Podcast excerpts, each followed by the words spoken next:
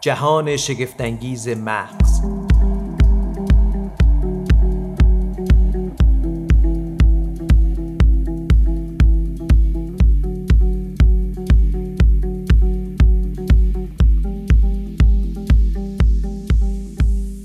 به نام خدا سلام. خوش آمدید به جهان شگفتانگیز مغز. من سیاوش سفاریان پور هستم و این دومین قسمتی است که قصد داریم با آقای دکتر مجید نیلی استاد دانشگاه تهران درباره جهان شگفتانگیز مغز صحبت بکنیم. در جهانی که این روزها گرفتار یک اپیدمی گرفتار در واقع کروناست و جدال انسان با کرونا و جدال انسان با ابهام نوبت گذشته ما رو به نقطه ای رسوند که چطور می‌تونیم در واقع این ابهام رو کم بکنیم و شما اشاره کردید که توانمندی شناختی می‌تونه گره گشا باشه نمی‌دونم واقعا بعد از کجا شروع بکنیم این بحث رو ولی فکر می‌کنم که اصلی ترین گرفتاری بشر اگر ابهام هستش باید دونه دونه در واقع ما بتونیم ابهام ها رو کنار بزنیم. هی در واقع پرده ها کنار بره تا حقیقت رو کشف بکنیم. به نظر خیلی سخت میاد دکتر.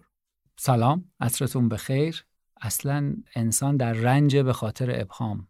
به خاطر ندانستن و میل به دانستن. این رنج بزرگه برای انسان و محرک پیشرفت انسان و محرک یادگیریه. و من می‌خوام اگه اجازه بدید توی جلسه قبل که با هم صحبت کردیم و گفتیم یه مشکل جدی که ما به خاطر کرونا باهاش مواجه شدیم رفتارهای عجیب غریب از خودمون از دیگران تو تصمیم گیران و یه ترسی که جامعه رو فرا گرفت عرض من این بود که اصلش ریشش در ابهامی بود که تو مسئله وجود داشت.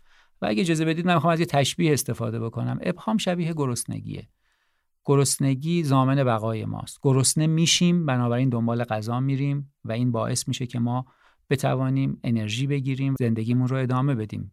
ابهام باعث میشه که ما دنبال اطلاعات بریم دنبال یادگیری بریم و شناخت خودمون رو نسبت به پدیده جامعه و اطراف خودمون بیشتر و بیشتر بکنیم. پس بنابراین اگر درست با ابهام برخورد بکنیم حواسمون باشه که یک موتور محرک بسیار خوب برای جلو رفتنه. موقعی که گرسنه میشیم دنبال غذای خوب باید بگردیم. ابهام هم همین جوره. موقعی که به یه ابهام برمیخورید دنبال اطلاعات درست باید بگردیم. و اگر اطلاعات درست رو وارد بکنیم ابهام ما به درستی کاهش پیدا می‌کنه و نتایج خوبی برای ما خواهد داشت. فرض بکنید که به شدت گرسنه اید و یهو سراغ یک منبع قندی میرید. بعد از چند لحظه احساس سیری می‌کنید و بهترین غذاهایی که برای بدنمون مفیده دیگه اونقدر برای ما جذاب نیستند. رفتن سراغ اطلاعات در ابهام هم یه چیزی شبیه همینه. این اتفاقی که میفته اینه که ما وقتی ابهام داریم مخصوصا اگه ابهاممون از یه حدی خیلی بزرگتر و آزاردهنده باشه شبیه قحطی میمونه تو قحطی آدما هرچی به دستشون میاد دهنشون می‌ذارن و عموما اولین چیزی که به دستشون می‌رسه. بله اولین چیزی که به دستمون می‌رسه. باید حواسمون باشه وقتی ابهام داریم یهو نریم تو حالت ترس نریم تو حالت شبیه قحطی که هر اطلاعاتی که به دستمون رسید برای کاهش ابهاممون استفاده بکنیم. شبیه وقتی که گرسنه مدیریت شده ایم تلاش بکنیم. پس اولین توانایی که تو خودمون باید به وجود بیاریم در شرایط ابهام وحشت نکنیم. دنبال اطلاعات درست باشیم و تا این اطلاعات درست رو اولین قطرش رو پیدا نکردیم اون رو ازش استفاده نکنیم. دلیل این امری که عرض می‌کنم یه ویژگی دیگره که ما داریم که بهش میگیم سوگیری تایید. سوگیری تایید اینه. اطلاعات جدید اگه به شما برسه با اطلاعات قبلیتون و یا باورتون در تناقض باشه با احتمال زیاد اون رو میذاریدش کنار. حتی اگه درست باشه. حتی اگه درست اصلا دوباره درست بودنش نمیرید. سعی می‌کنید انکارش بکنید. چون باوراتون فرو میریزه. من تا امروز یه باوری داشتم نسبت به کرونا و یه کارایی کردم. یه زندگیمو اداره کردم. باور غلط. امروز به یه باور جدید می‌رسم و اگه بخوام قبولش بکنم در عذابم که نکنه کرونا گرفته باشم. بنابراین میندازمش کنار اگه اطلاعات غلط و همون رویه قبلی رو ادامه میدم رویه قبلی رو بیشتر ادامه میدم آسایش احساس می‌کنم دقیقا. و اصلا احساس می‌کنم که 15 روز گول خوردم. با اطلاعات غلط و این زجرآوره. پس بنابراین دنبال اینیم که اطلاعاتی که با باورمون می‌خونه رو به صورت تایید بگیریم. اگه چیزی باهاش مخالفه بذاریم کنار. پس اولین اطلاعاتی که می‌گیریم و منبع اطلاعات بسیار مهمه. سراغ منبع اطلاعات درست برویم و به یک سری از منابع اعتماد کنیم که بعد از اون هم بتوانیم اطلاعات درست رو جذب کنیم اینجوری خیالمون راحت خواهد شد نه جایی دیگه برای ترس وجود داره نه وحشت.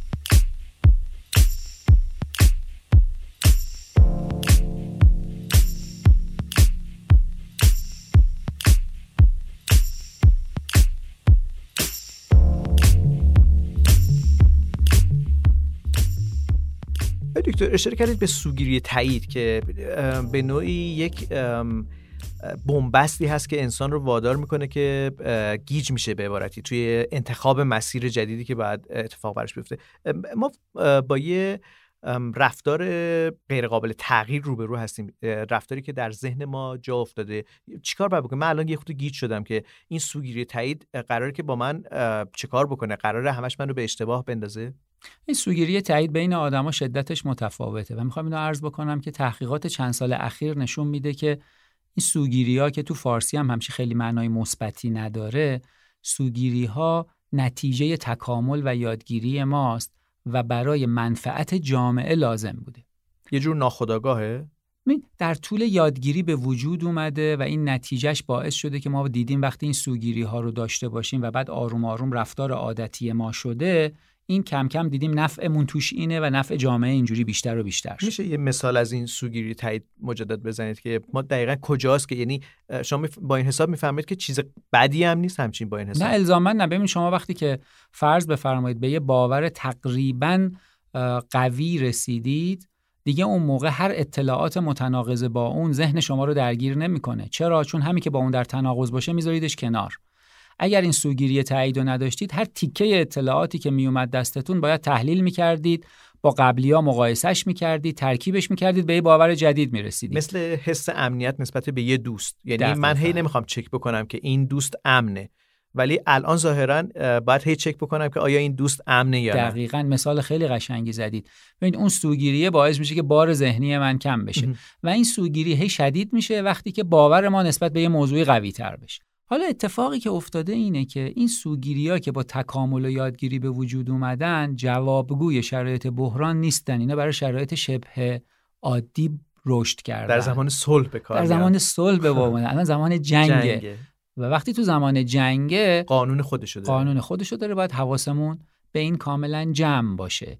وقتی شما مثال WHO رو می‌زنین حواسمون باشه.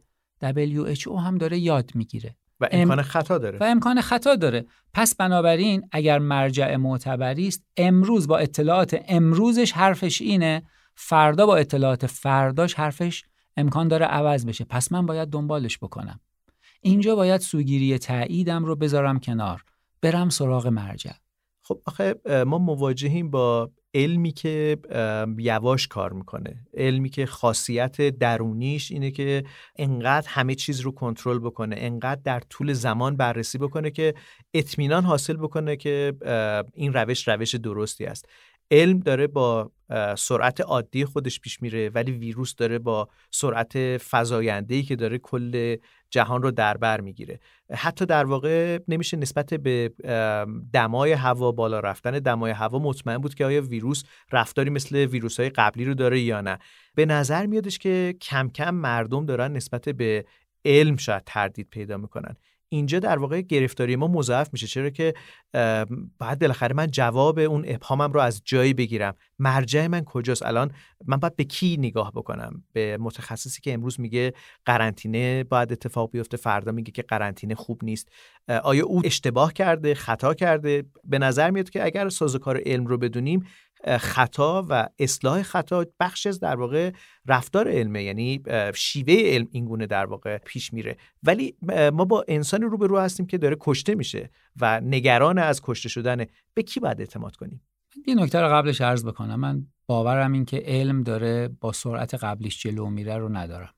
روالای علمی برای قضیه کرونا اصلا یه جور عجیب غریبی با 6 ماه قبل سه ماه قبل فرق کرده. سریعتر شده؟ خیلی سریعتر شد مثلا میگم شما قبلا اگر یه کار علمی کردید به داوری بین المللی می‌خواستید بذارید چند ماه طول می‌کشید. الان اگه در مورد کرونا باشه چند روز است. چون اولویت پیدا چون اولویت حجم اطلاعاتی که تو دنیا داره رد و بدل میشه آزادانه database هایی که به وجود اومده اصلا قابل قیاس با قبل نیست.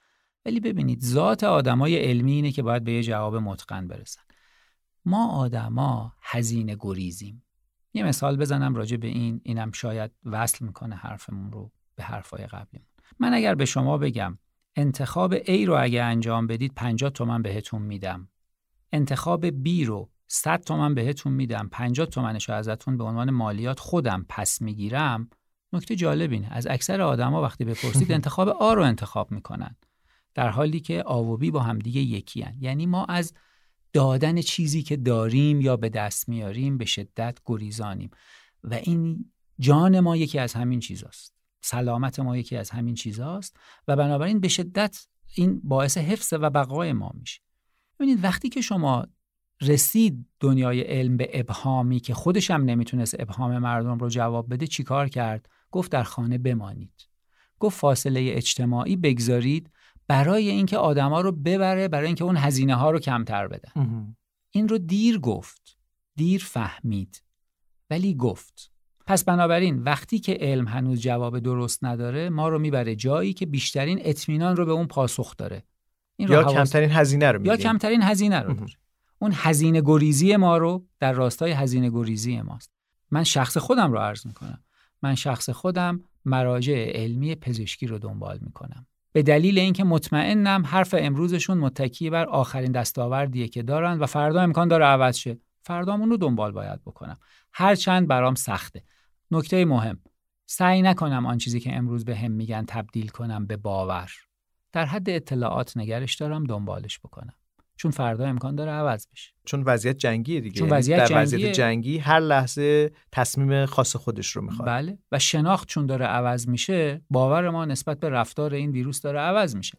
پس اگه می‌خوایم با آرامش زندگی کنیم دنبال روی اطلاعات و رفتارهایی باشیم که مراجع درست به ما میگن.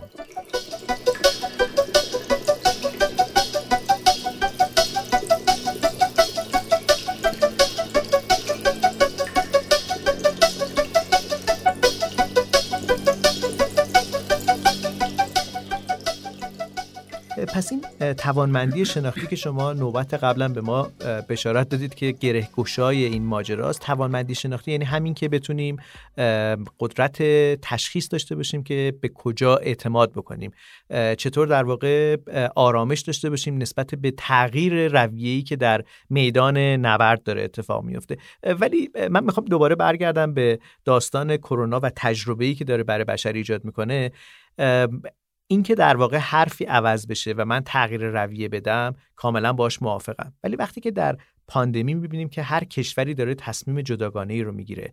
کشوری مثل مثلا سوئد تصمیم می‌گیره که رفت آمدهای اجتماعی رو به همون شکل قبلی بذاره. انگلستان یه تصمیم می‌گیره. آمریکا یه تصمیم دیگه می‌گیره. WHO میگه ماسک نیاز نیست ولی آمریکا میگه که ماسک بزنید بهتره. بعدا به این نتیجه می‌رسیم که ماسک زدن ظاهرا منفعت و سودش بیشتر از نزدنشه به نظر میادش که من با big data یا اطلاعات انبوهی روبرو هستم که مغز من برای آنالیز کردن و تحلیل اون ناتوانه.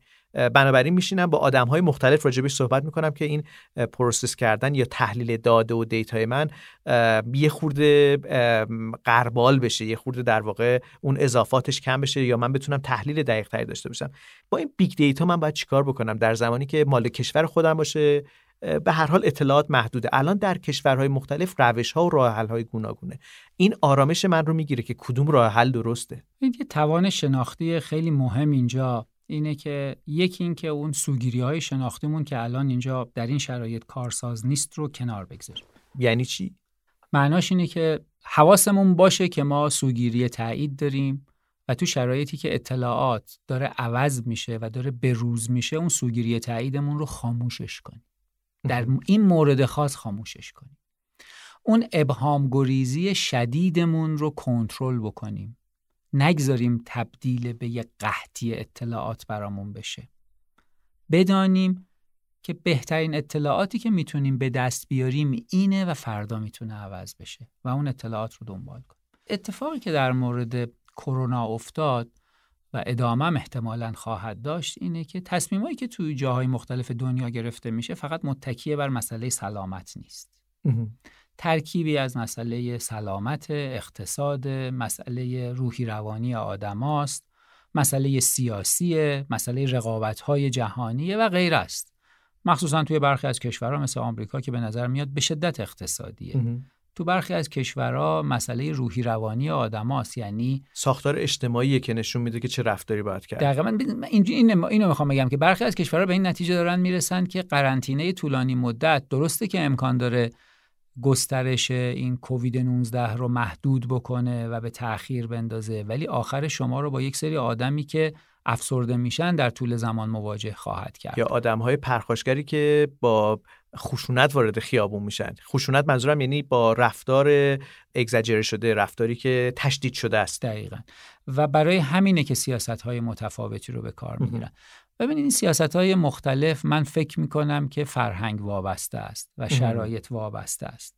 این خیلی مهمه. شما ببینید حواسمون باشه. ما آدما تابع ارزشمون چند بودیه اینم یه مسئله شناختیه دیگه. ببینید من برام سلامتم مهمه درآمدم مهمه حالت روحی روانی مهمه. اون تعاملات اجتماعیم که به هم لذت میده برام مهمه. ببینید اینا یه سبد ارزشه. سبد ارزش من فقط و فقط سلامت جسمیم نیست. و وقتی یه مدت طولانی اون ارزش رو کسب نکنم در مقابل ریسک سلامت اونا قدرت بیشتری پیدا می‌کنن. حاضر میشم. من روز اول حاضر نبودم ماسک شاید بزنم برم تو خیابون. الان حاضر میشم ماسک بزنم برم تو خیابون. شاید ده روز دیگه حاضر بشم ماسک بزنم سوار مترو بشم. و و انتا چیز دیگری. یعنی می‌خوام بگم ببینید از لحاظ شناختی هم حواسمون به خودمون باشه. ارزشامون یه سبدن. و اگه یک سریش ارضا نشن یا جایگزین نداشته باشن گرسنگی نسبت به اونا اونقدر می‌تونه قوی باشه که یادمون بره که برای سلامتمون باید چه چیزهایی رو پرهیز می‌کردیم توی کرونا. و اینم یک نکته بعدی است. این توانمندی شناختی تو خودمون باید بالا ببریم. که؟ که آن چیزهایی که ازش لذت می‌بریم برامون ارزشن توی تصمیم گیری بشناسیم. در شرایطی که در تقابل با سلامت و غیره قرار می‌گیرن راهکارهای جایگزینی که هزینه سلامتمون رو حداقل می‌کنن انتخاب کنیم. مثلا من آدم اجتماعی فرض کنید من آدم اجتماعی هم تا دوستانم رو و خانوادم رو نیم ساعت در روز باهاشون به شکلهای مختلف گپ نزنم سر حال نیستم و سر حال نمیشم. خب این شرایط حواسم باشه. اگه بخوام با دوستانم برم فیزیکی گپ بزنم اونا امکان داره گارد بگیرن. امکان داره رفتارهای متفاوت از قبل نشون بدن. من دیگه امکان داره لذت نبرم. پس شاید بهتر باشه از گپ زدن در حقیقت غیر حضوری استفاده بکنم. کلا گپ زدن با دوستانم و با کتاب خوندن جبران کنم. به عبارت دیگه سبد ارزشم و تو شرایط بحرانی با سبد ارزشم تو شرایط غیر بحرانی متفاوت بچینم.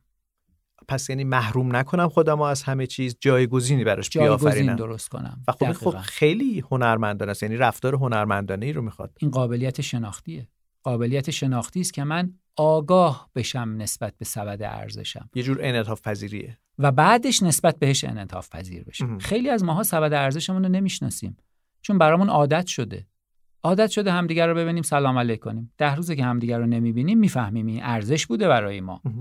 همین که بشینیم این ارزشامون رو بشناسیم و جایگزینشون کنیم و بازنشانیشون رو توی یک سبد ایجاد بکنیم یکی دیگر از قابلیت های شناختیه که باید در کنار ابهام گریزی و اون بایاس یا اون سوگیری در حقیقت تایید و اینها اینا رو باید کنترلشون بکنیم که تو این شرایط بتونیم بهتر زندگی کنیم. متشکرم. این گفتگو همچنان ادامه داره و من بخوام به شما خبر بدم که اگر قسمت بعدی رو بشنوید احتمالا آقای دکتر مجید نیلی به ما خواهند گفت که کرونا احتمالا به بشر چیزی افسوده به جایی که از ماه بخواد خیلی کم بکنه. امیدوارم که در قسمت بعدم با ما همراه باشید. من سیاوش سفاریان پور هستم. سپاسگزارم که شنونده این پادکست هستید. همچنان این گفتگوی ما ادامه دارد. دست کم تا یه قسمت آینده.